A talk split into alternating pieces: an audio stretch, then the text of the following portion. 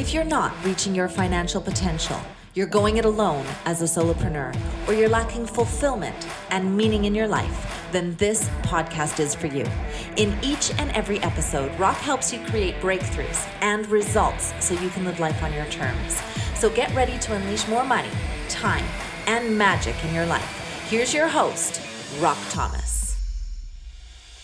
All right, welcome to another session of Rock Your Money, Rock Your Life podcast. I want to start this week's episode by saying thank you for making my podcast part of your routine.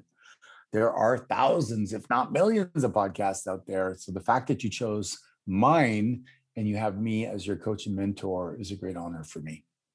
So today I wanted to do something a little bit different and extend an invitation to you.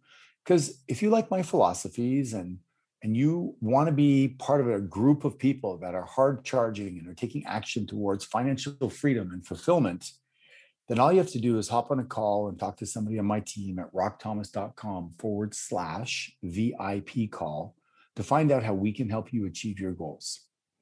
You don't have to do it alone. We are here to help. In fact, doing it alone is the longest journey towards success. It's a lonely one on top of that. So just take the next step all you have to do is say yes, jump on a call, and then learn what you don't know that you don't know. And let's help you fast track towards success. Today's guest is Michelle Molitor, is the founder and CEO of Nectar Consulting, and you're going to hear the story of why she called it Nectar. It's kind of a cool story. She's the co-author of the best-selling book Breakthrough Healing, and God knows most of us need some breakthrough healing. She works with executives and entrepreneurs bringing over 25 years of experience, some intuitive insights, and some strategic business savvy to their success. And that's a good hybrid marriage of the inside and outside strategies at work to create breakthroughs. She's an expert at helping business professionals remove the blocks created by imposter syndrome, and you'll learn what that is exactly to help them achieve greater success, well being, and career satisfaction. Michelle's unique rapid rewiring approach is a culmination of years of studying in the realms of emotional intelligence, neuroscience, organizational psychology and rapid transformational therapy. And when you put all those together, you come up with fancy title called rapid rewiring or TM. She helps catalyze shifts in thinking and eliminate mental emotional blocks to rapidly rewire your brain for greater confidence and success. So let's not delay. Let's get to my chat with the beautiful Michelle and let's get some juicy insights. I'm so glad you could be here, Michelle. I've uh, spoken to you before about some of the things that you do to impact people's life. And it's an honor to have you here on my podcast, Rock Your Money, Rock Your Life. Thank you, Rock. It's a delight to be back with you today. So we were talking a little bit before the show, a little bit about COVID, how people have gone through that, what are some of the benefits. And I know that you work a lot of, a lot with people on imposter syndrome. Why don't you lay the foundation for people of what exactly that means? Sure. Imposter syndrome is a psychological phenomenon, if you will, that has us believe that we're a fraud, that we're not as good as other people think we are, that we don't necessarily deserve the accolades, the raise, the promotion, the spotlight that we might be getting at work or or otherwise. And it creates a, a deeper level of anxiety within us that causes people to to want to shrink back, to create it creates a lot of self-doubt and has them start second guessing themselves, which can ultimately lead to a downward spiral of negative beliefs and negative actions, which can have all sorts of bad consequences from stress, depression, anxiety to even physical challenges within your body that manifest like IBS or ulcers or you know illness in severe and different ways. So it's a big problem and it affects 70% of the population, both men and women, although women seem to be affected a bit more by it. And it really can do a number on you and your career if you're not careful. What what is the opposite of that? Would that be narcissism? Gosh, that's a good question. Probably. Yeah, I would definitely say so. okay. So let me ask you what creates this phenomenon because when we grow up as kids, you know, we we are very naturally just expressive and we are ourselves, and then we start to put these masks on, and we start to adapt to fit in and to belong and to not offend, et cetera, et cetera. And then at some point in time, we get some feedback, you know, why are you showing off or easy for you, and we realize that most pain comes from separation, and most separation comes from trying to be or part of it comes from trying to be better than other people or show that you're better. And so, what is the dynamic there? Well, as you know, Rock, the the atmosphere, the environment that we grow up in as children plays a huge part in in how we end up showing up in the world. Right. And if you're if you grow up in, in an atmosphere that has judgment or negativity or um, criti- overly critical parent figures in your life, you start to create beliefs about yourself. As kids, we just take in that data. It's just absorbed into our brain and our subconscious, right? And we'll we'll either believe it or we'll completely reject it and we'll go the opposite direction. Right. Can you give me and an example? Yeah. So, so for example, you know, I'll use myself, right? this is why I'm, I love studying this stuff. You know, I grew up in a perfectly imperfect household, right? My parents have been married for 60 something years. I have a happy family, right? But my parents were very judgmental and critical of me, of a lot of things. And that, as the youngest in my family, it had me believe, oh, I'm not good enough. And so I was constantly striving which has created me as a very strong, independent woman. And there was a lot of uh, self doubt and lack of confidence that I had that was underneath the surface. That's where those facades came in, right? I spent a lot of time earlier in my life trying to keep it all together to prove that I was enough, right?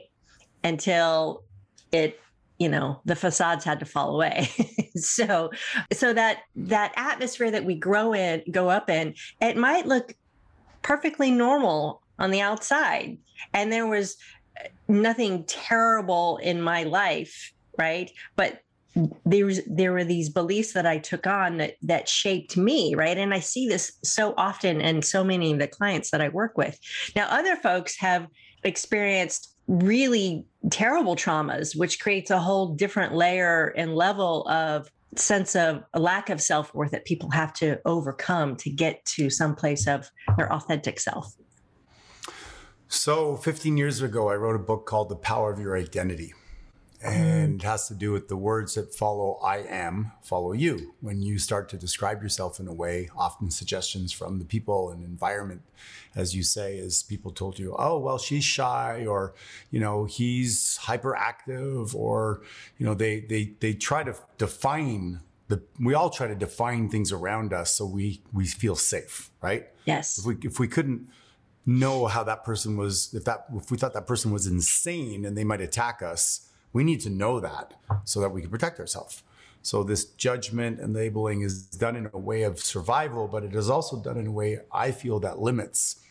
And because we're not really conscious of it, we end up then living into it, not necessarily in a way that serves us. So, for instance, I was told that I was too skinny, told that I was ugly because I had acne. And so the way I behaved was I became very, very introverted and very, very shy. And that was how I developed my uh, low self esteem. However, being the youngest of seven kids, I was often bullied by my older brothers and sisters who lived on a farm. Maybe they were bored or what have you. I was an easy target. And so I literally learned to run away from my brothers. And uh-huh. one day at school, we were playing football at recess and somebody threw me the ball and nobody could catch me. I got so fast at deking people out because I had got so fast at surviving from being beaten by my older brothers, running through the horse fields, etc., scampering through through gates and, and uncrawling under things. My body had responded in a way that gave me this skill or talent. And so then over time, everybody wanted Rock Thomas on their football team. Yeah. Yeah. And so is it is it possible as you work with people that you uncover the silver lining to the so-called negativity that you know the labels the the the abuse the the, the neglect can people mine out the gold from that experience with your coaching Yes, absolutely, Rock. And that's that's my favorite part of what I do. You know, one of one of the things I learned many years ago is our our greatest source of pain is our greatest source of power right? Your pain was getting beaten by your brothers and it became your power in running, right? And so, how I work with clients through my rapid rewiring methodology, it starts with hypnotherapy right? And in that process, when you're in that alpha brainwave state, that half awake, half asleep state, I'm literally able to have a conversation with your subconscious. And what's at the root cause of this fear, this lack of self confidence, this imposter syndrome? And clients your your subconscious remembers everything that's happened to you. So it bubbles up to the surface all the data points that you need to know and will often take clients back to some point in their childhood. Sometimes it's in their early adulthood or it might have been just 5 years ago but in those moments they remember those those scenes those emotions that they're feeling and they can see the the beliefs that they created about themselves. And through this process, we're literally able to rewrite the story and eliminate the emotional charge around it so that then they can take that event in their life instead of it having to be part of their story, their I'm not enough story, it becomes just part of their history. And it's just something that happened to them, but it no longer impacts them. It's really powerful to watch. Yeah, I love it. I love it. So I've got a bunch of questions because you're just kind of going in deep and juicy. So let me ask you this one because this is rock your money, rock your life. Is on an unconscious level, we start to associate things, and money is emotional. Yes. And so I know for myself, I grew up on a farm, and what I heard, the programming I got was life is difficult. You will have to work hard that's just the way it is. And everywhere around I looked, Michelle, as there was evidence, there was always something to fix. There was always something to paint. There was always something to do. So I grew up and I have most of my life being drawn toward working 12, 14, 16 hours a day and relaxing became my challenge. So that underlying programming was always available to me and it became conditioned in. What is the programming do you think? Because 95% of the population, 95% don't win the money game. Yeah. Well, as you said, we all learn what our relationship with money uh, at those early ages, right? From our parents, from their experiences. And until you become aware of that unconscious programming, it will continue to run your life. Right.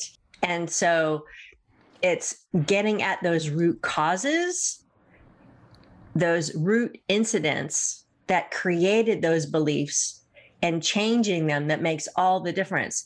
I had a my money story was really really challenging. My parents were affluent right? But my experience with money was different than my sister's because she was five and a half years older than me. And so as my parents built their businesses, right? The things that she received were different than what I received. And so when I would receive something, she would get jealous of me because I got it earlier, sooner, bigger, bolder, whatever it was than she got. Right. Well, and so did you attach to that? So I created a really interesting schematic around this one. Let me tell you, it took me a long time to unfold this. Oh my Everybody gosh. lean in. This is good stuff. Lean in. It is. So I I connected the dots at a young age that if you have too much, you won't be loved because all I wanted was to be loved, of course, and and held by my brother and sister and my mom and my dad. I always felt like I was the black sheep, the fifth wheel in the family, and so, you know, my time with my mom was Saturday mornings to go shopping. Her love language is giving gifts, right? So she would mm. buy me stuff, right? And I was like, "Oh, I'm loved. I'm uh, you know, I'm cherished." But then my sister would be like right? And she'd come at me with these attitudes. And so I would recoil and and so somewhere in my psyche I decided that oh, if you have too much, too much stuff, too much money, too much fill in the blank, then love will be taken away and and you'll be pushed away. So for many many years i kept hitting a, a, money ceiling. I was like what is wrong? I'm doing everything i'm supposed to do. Why can't i get past the ceiling? And it was because that underlying connection because all i really want and all humans really want i believe is just to be loved and to be seen and to be respected right? And i wasn't getting that. So i was like well i better not have too much money because then somehow that love will be taken away. So it was a very twisted kind of story that I had created. And the moment that I was able to see it and uncouple it, like, oh, this does not have anything to do with this, right?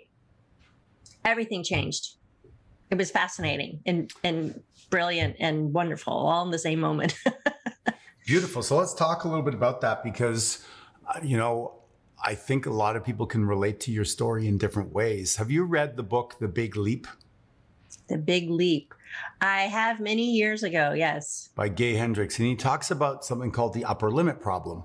And he talks about these fundamental beliefs of, you know, one that we are fundamentally flawed, which comes up at some point in time. But in your case, it's one of these things of, you know, if you got the same or more than your brother or sister, then you felt like this was going to cause you a loss of love. Right. So if you shine too much, if you receive too much from the universe, then you lose the very thing that you want, which is connection and love. So what right. you do is you start to repel what the universe is offering you. You start to push it away. You start to tell yourself, I don't want that money. I don't want that promotion. I don't want that, you know, beautiful love that's going to sweep me off my feet or whatever it is. I don't know if in your case. So I'd like to just go a little bit deeper on that for this for the listeners is when did you become aware of it and how did it shift financially? And second part to that question is what has been the history of your love life? Ah. we go deep here. and I'm not letting you off yeah, easy, Michelle. No, it's all good. I love swimming in the deep end of the pool, even when it makes me squirm. And so the the money the money question, Rock, is something that I was challenged with for so many years. I've been a coach for 20 years and I've I'm a learning junkie, right? I have taken a bazillion courses and trainings and certifications, right? Can I have another workshop, please? And and it wasn't until um, I discovered this process called rapid transformational therapy or RTT for short that I was able to finally get at the root cause. And RTT is what I practice now with my coaching. And so it's in that process. I remember the day, it was December 22nd. right. I remember exactly where I was and what I was doing when I was going through this course and it unlocked this block that I had. And literally within three weeks, some opportunities came to me that I would have never, ever even been open to receiving because of the underlying fears. Working on large hundred, you know, a five hundred thousand dollar consulting project, which before my brain would have been like, "No, who are you?" Right? And I was like, "Well, who am I not?" Right? It literally changed all of that, and and in that same three and a half week period, three week period, whatever it was, a person I had known from many, many years ago, there was a mutual crush that had been happening, but we were both married at the time and all this kind of showed up out of left field and we started dating, you know? And so it was like, wow there's something to this right this this work is really really powerful so it it shifted a lot for me both financially in my business and personally because it enabled me to have the the experience of abundance in a way that I had never allowed myself to have before because I didn't think I was worthy of it. Mm. That had been the underlying program that I had taken on. I'm, I must not be worthy or I must not be good enough because I can't seem to have this. Right. So give us a time frame, would you? A time frame. So when, when, did that happen? December December 22nd. Oh, that happened December 2016. It was 5 years ago. Yeah. Okay. And what had you been doing for employment for most of your life? So prior to becoming a coach, I was a graphic designer and creative director in my former life in high tech, right? Okay. I was in the early days of the dot com world. And, you know, had achieved levels of success. And ironically the the company that moved me to the San Francisco Bay Area hurry we're going to IPO I had a golden ticket. I thought I was going to be a millionaire on the spot rock. You know it's going to be great. And literally the week I started the week we were going to IPO was the week the market crashed back in 2000 interesting. I was like huh look at that. Oh, no more golden ticket. Never mind and so it's fascinating to see how these things play out and the universe will give you what you're expecting right? And so unconsciously at that point in time i didn't i didn't think i deserved it even though you know i was making a fat six figure salary at the time so it's really really fascinating how these subconscious beliefs that we hold create these blocks and barriers energetically to having the very things that we say that we want. So it's interesting that you say that we, you know, we we get what we expect. We get what we are are feeling worthy of. So as you do this work and as you understand un, undercover some of the beliefs that are below the surface, what do you find is common amongst some of the coaching clients as habitual either problems or things that they you're able to help them break through that make a, a true difference in their in their world yeah absolutely well it it often boils down to three simple things the feeling the belief i'm not enough i'm different i'm not worthy in some way shape or form i'm not worthy of love success money happiness I'm not enough. I'm not smart enough, good enough, talented enough, etc. I'm different. I don't fit in. And so I have to do things differently. Right. That was mine. I'm not enough and I'm different. I I'm like I'm I must not be enough because of the dynamic I was experiencing in my family. And so my whole life I felt kind of on the outside. So that became my superpower, right? How do I operate differently to stand out in a good way versus having to shrink from it. Yes. So it's interesting that this thing that we're trying to do is to stand out. We really do want to be unique and, and be appreciated for who we are, correct? Yep. Yet, ironically, what we want also is to belong and to be part of something. Yes. So, how does this dichotomy play out in a way that's successful? How, how have you done it, or how has somebody that is a mentor of yours done it? Because I still struggle with it today personally. Is I've been in businesses and environments where I come in, charge, add incredible value, uh, shake things up, and then and then people. This is my story, of course. Will go into their story, and all of a sudden there's this separation that happens. I'm either too much for them or not enough, and then before I know it I'm no longer feeling welcome and not my, my own filter, or they're intimidated. And then the separation happens, and the separation for me creates, um, you know, one of the possibilities is sadness, right? Yeah. No, thank you for sharing that, Rock, because that that is something that is I see a lot, right? Where as individuals we we we absolutely want to belong. We're hardwired to be in connection and community with each other mm. from a you know 5000 years ago or whatever it is. And but at the same time those underlying beliefs that we have create the fear of not belonging of not being good enough of not fitting in in some way shape or form. So we put up these shells to protect us right we put up these shields the the facade of looking good right? In some way, shape, or form.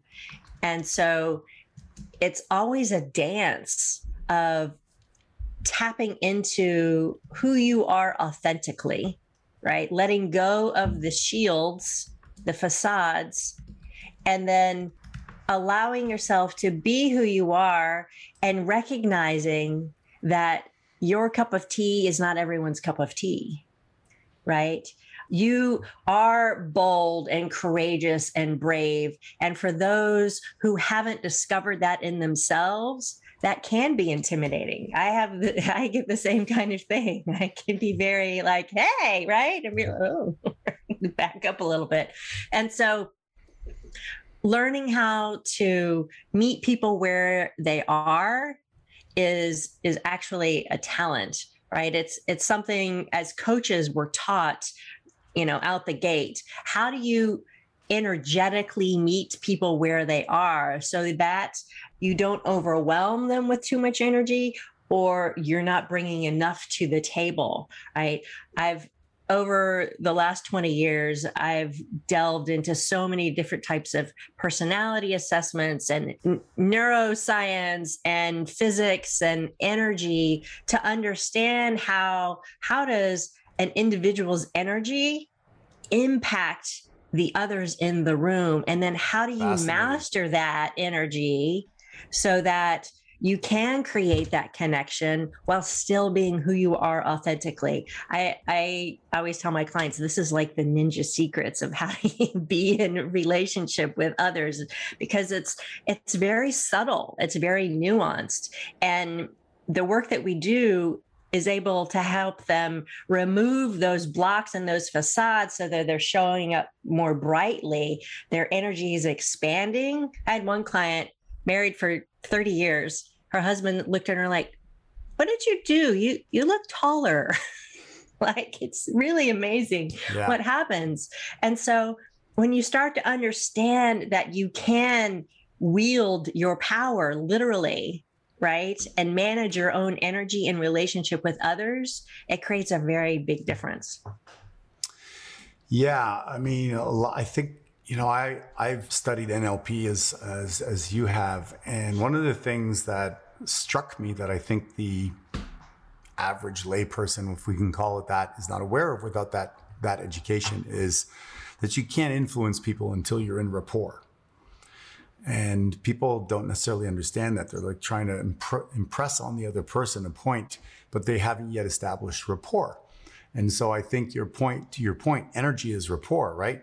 If yes. somebody shows up, like I went, I went to, um, I was on a TV show the other day, and I went prior to the TV show to meet with the host, and she goes, "Let's meet at a restaurant. Let's get to know each other first. And I'm like, okay. So I get in there, and as soon as I walk in, she's like, "Oh, hey, Rock, how are you?" And I'm like, "I'm doing awesome. How are you?" She says, "Oh God, I'm feeling great." And then we just went off on each other like this, and we were. She was bobbling all around, and I was just bobbling all around back because I have learned that if you can meet people where they're at, and then even you can just slowly raise it, they're going to feel awesome, right? But if I went in there and she was like, "Hey, how are you?" and I was like, "I'm good. How are you?" Immediately, right? and so check it out, Michelle. We're like, I don't know, driving over 45 minutes later, and she's like, God, I feel like I've known you forever, Rock. And I just met you, right? Yeah. I go, and I feel like I've known you forever. And she's laughing and because matching and mirroring. And I'm I, I'm being sincere, but that awareness to me, and I learned this from Tony Robbins, is it's actually respecting the other person where you become so curious as to how their internal model of the world works that you can go there, meet them, you can play together. Does that make sense? Yes, totally. I totally agree with you. And being able to tune into another person's energy and recognize it means you have to know your own energy and you've got to move your own stuff out of the way. Yeah. Yeah. Right. and you know, we were like, I don't know, 4:30 in the afternoon, and she'd already had a glass of wine. And then we get to the set, and then she's like, okay, and she's pouring wine for everybody. And I don't want to drink wine at 4:30 in the afternoon. But again, I'm like, oh yeah, sure. Right. And then I just take a tiny little sip and put it on the ground. But I didn't want to break rapport. Right. And there, my mother is a mismatcher. And so I'll like say, you know, oh my God, I think it's going to rain outside. We should eat inside. She go, no, we're going to eat outside and we'll put up umbrellas and we'll brace it. I'm like, okay. and I can feel the drop in energy and the, yeah, right? yeah.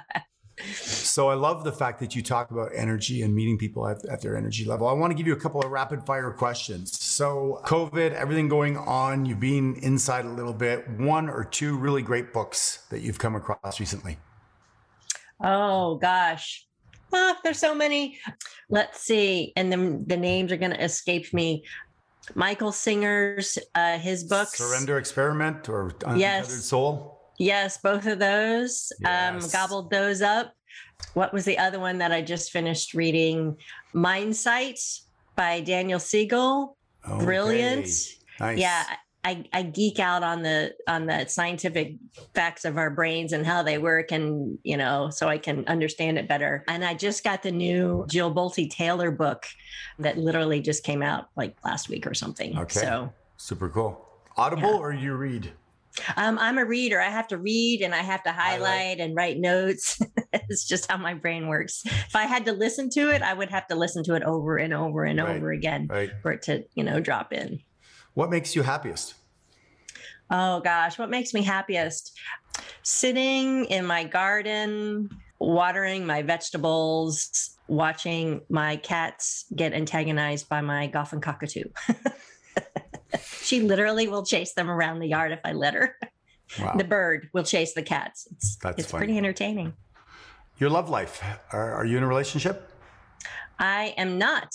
I am not. I uh, was for a while, and um, that didn't turn out the way it needed to, or yeah. it turned out the way it turned out. And so, sure, yeah.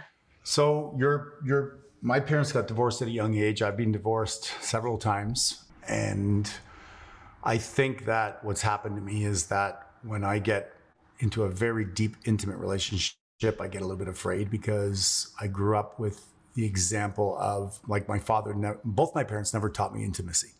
Mm. Yeah. one of the questions I ask people in my coaching is what did your parents not teach you? We all talk about what your parents taught you, but what they don't teach us sometimes is how to manage money or yep. how to be kind or how to be, how to self care, right? Um, how to be intimate.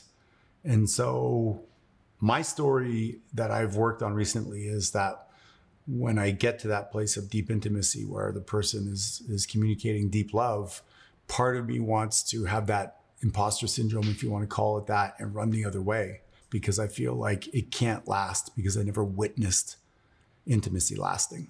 So that's been a mm. really big focus for myself in relationships.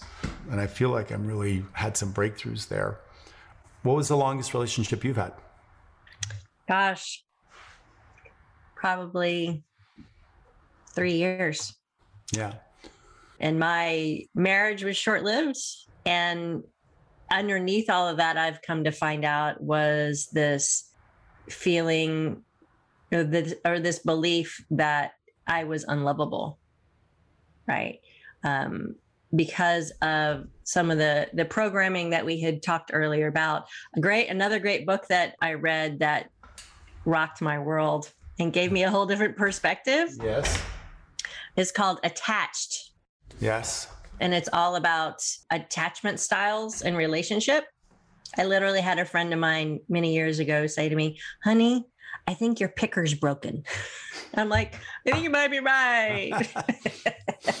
Until I read this, I was like, oh, I think I fixed my picker. Now I see. Now I didn't realize that there are these different attachment styles. And my whole life, I had been unconsciously seeking avoidant attachment styles because mm-hmm. I was avoidant. Yeah. Right. Because I was so afraid to be loved because if I did, then I was going to be rejected. So, you know, it's all very interesting and, and, convoluted. But once you unravel it, it's like, oh, okay, there's room. Do you find things. also, Michelle, that one of the deepest fears we have is that if I attract somebody who will fully love me, and then I am not enough and they leave, it confirms I'm not enough. So I will attract myself to people that are not fully available. So I never have to feel the feelings completely of not being enough. Does that make any sense? Oh, makes total sense, right? Because your amygdala, the part of your brain that is your fight or flight mechanism, right? I call her Amy. Amy just wants to keep you safe, right? Amy just wants to protect you and keep you safe. And so she'll unconsciously be like, no, no, no, don't go for the one who's a secure attachment style because then bad things might happen and then you might get your heart broken. So it's right. better to unconsciously attract someone who's really not emotionally available so that you can either leave first or prove Amy right. See, they left. See, yeah. see, you're not, you're right. You know, so it's a very sticky wicket. And it takes, at least in my case, it's taken a lot of work to get at the root causes of it, to understand it and see it clearly so that I can make different choices. Yeah. And choose things that are supportive versus really not supporting because it, it, it took me a long time as well to see. I used to always say, Oh, my mother's so stoic. And last year, I was working with someone who said, Yes, your mother's stoic and she's emotionally unavailable. And it was the first time that I had ever put those words with her. And it was like, I was like, oh my gosh, you're absolutely right. And that was the model that I I grew up with, right? So seeking emotionally unavailability was my thing until I decided, no, that's really not going to be my thing anymore. Well, you you rocked that out for a while, and now you're done with that chapter, right? exactly. That's the way it is sometimes. Thank you. This, next. this is a great book. If you haven't read this by Kelly Flanagan called Lovable. Lovable. Okay, I'll check it out. He's my relationship coach. I hired him after reading that book. I do want to draw the parallel though between the fact that most people, and and this one might make you feel a little bit better, is so we know over 50% of people fail in their marriage. And a lot of people studies show, I forget the number exactly, but it's somewhere over 80% fall into three different categories. But essentially what they're saying is that they're actually, they're just like friends they're not, they've lost the level of passion, or they work together as business partners. So they're functional together. They run a real estate business or an insurance company or a dry cleaner, but, you know, they really don't have a, a rich, loving relationship.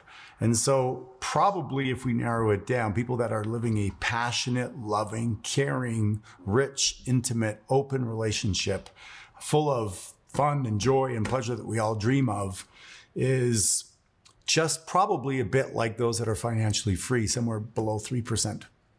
Yeah, I would agree. I would agree. And so, you know, there's there's hope for all of us, I think, to to never quit. And I think for me anyway, Michelle, I think curiosity, wonder yes. is a key to life. And to draw the parallel now, because this is Rock Your Money, Rock Your Life, between relationships and the fear of not enoughness and the imposter syndrome and all that sort of thing, I think the same thing happens for people in their careers and in their businesses is that they're so afraid of failure. Amy is working so hard campaigning. She doesn't want to lose her job, right? And she's nope. she's got job security on her mind exactly. big time, right? and so she's like, "Well, you could open that business, but um, you know, there's lots of competition, so you know maybe you should not. And and there is this ream of of new millionaires coming on with with cryptocurrency and with technology and and stuff like that. But then there's a whole bunch of people that are struggling financially because they're not going all in. Yeah. And until we decide to go all in in our relationships and all in in our business and all in in our jobs and are willing to be vulnerable enough to say, you know what, maybe I am not good enough in that particular position, but I'm curious enough to get coached. Yes, yes, absolutely. Right? Curiosity is a beautiful tool. it's just, it's one of my favorite words in the English language, right? And the opposite to that is the three most dangerous words in the English language are, I know that. Hmm. And if you've ever been around people that's, that like, I know, yeah, I know that, I know that, I know that, you might say they're righteous or you might say that they're, they're, you know, Mr. and Mrs. Right. it's so like I really believe that you know you can be right or you can be rich. You can be right or you can be happy. So which do you want? And if you are around really successful people, Michelle, have you ever noticed that they actually talk less than people that are trying to prove how smart they are? Yes right? Most cases, there are a few that I know, but yes. I think they fall into the narcissistic category. So I would agree with you there, hundred percent. But the the real the real sages, right? Like I get this buddy of mine who's worth you know well over hundred million dollars, and whenever we get together, we both of us have you know our journals with us. And we'll literally get in the car with the Uber driver or whatever, and we'll start talking. And one of us will invariably pull out a, a, journal and start writing notes from the oh really? You're working on that content? Oh that sounds really cool. What did you say again? Right? Like, like committed and creative? You can do it oh i love that. Boom boom boom right? So i love being around curious people people that are open and people that are you know yes and. Yes. Right? I so you'll crack up. You will totally crack so many many years ago i'm super creative right? I'm always making stuff and I was on a coaching call with a client and they were like, yes, but yes, but I was like, no, no, you, you gotta, you gotta step into yes and. And so it inspired some creativity. So I, I created, this is the butt gremlin. I don't know if you can see it. it, it has a belly button and some little toes. But yeah. yeah. this is the butt gremlin. I keep it on my desk just to remind me not to get ever caught in a in a that butt moment. perfect. That is perfect. I love it. Well, Michelle, if people want to get in, in touch with you and connect with your beautiful energy and learn from you and follow you and what have you, how do they do that? Easy. You can find me on social channels, michellemolitor.com, nectarconsulting.com. Michellemolitor.com is all about the personal one on one work that I do. Nectar Consulting is all about the corporate and employee well being programs that I have as well. And you can go out to Facebook to the Rewire for Success group and come join the beautiful community I have there of like minded folks who are always interested in expanding their minds minds and opening their hearts and learning new things. Beautiful. I love it. How did you come up with Nectar? Nectar. It actually came to me in a dream, Rock. I when I very first discovered coaching and was looking at becoming a coach, I I met with a colleague up in uh, Sausalito um, just north of the Golden Gate, and ended up stumbling into this art gallery afterwards and then found this beautiful painting by an artist named Daniel Merriam. And it's watercolor meets Escher meets children's books meets a little bit of erotica. And it's fascinating. And, and this painting has, um, I call them giant butterbees. They're, they're butterflies that look like big fat bumblebees. And the name of the painting is called Like Honey to a Bee. And for me, bees go from flower to flower and they extract the nectar, they extract the pollen, and they take that back to the hive. They create the honey, which is the food that feeds them. Mm. And so my work is all about helping people tap into their own essence and have that be the food that feeds their soul and their work in the world. I love that. There's a really good meaning behind it. You know, Michelle, the very first quote that I gave myself permission as a non author to write down on paper and to sign my name to it, feeling as an imposter, was my ability to capture the essence and apply it at a level of mastery, even more right now, is what separates me from the rest. And mm. I think that that's fairly similar to you know your message is is go go like for me is if I can get the wisdom from you, something I learned from you, then it's it's it's my dharma, it's my obligation now is to take it into the world and apply it. Not just dabble with it, not just play with it, not just try it, but at a level of mastery, which means I must repeat, I must communicate, I must share, I must teach, I must play with it until it becomes part of my identity and serves me unless something along with a higher vibration comes along and displaces that strategy or tactic so I can elevate myself again. So I love the fact of the the, the bee metaphor because I think it's in harmony with um, with my belief system. So Michelle, thank you so much for sharing this time thank Rock you. Your Money, Rock Your Life podcast where you know we love to bring insights to people so that they can elevate their life. And you spent um, the better part of your life doing just that. So guys listen to this re-listen to it. If you like what you're hearing please subscribe share it with somebody so we can make the world a better place. And i know that sounds cliche but it's really going to happen as you continue to develop yourself personally. And that's what we're here to do. So michelle we're going to have you back and we're going to talk about some other things because you've got a wealth of knowledge. So thanks again Thank you, Rock. My sincere pleasure. Many blessings to you and to your listeners. Thank you so much. So that's it for today's episode of Rock Your Money, Rock Your Life. Head on over to iTunes and subscribe to the show. Then head on over to rockyourmoneyrockyourlife.com and pick up a copy of Rock's free gift so you too can reach your financial potential, enjoy extraordinary success, and live the life you've imagined. Join us on the next episode.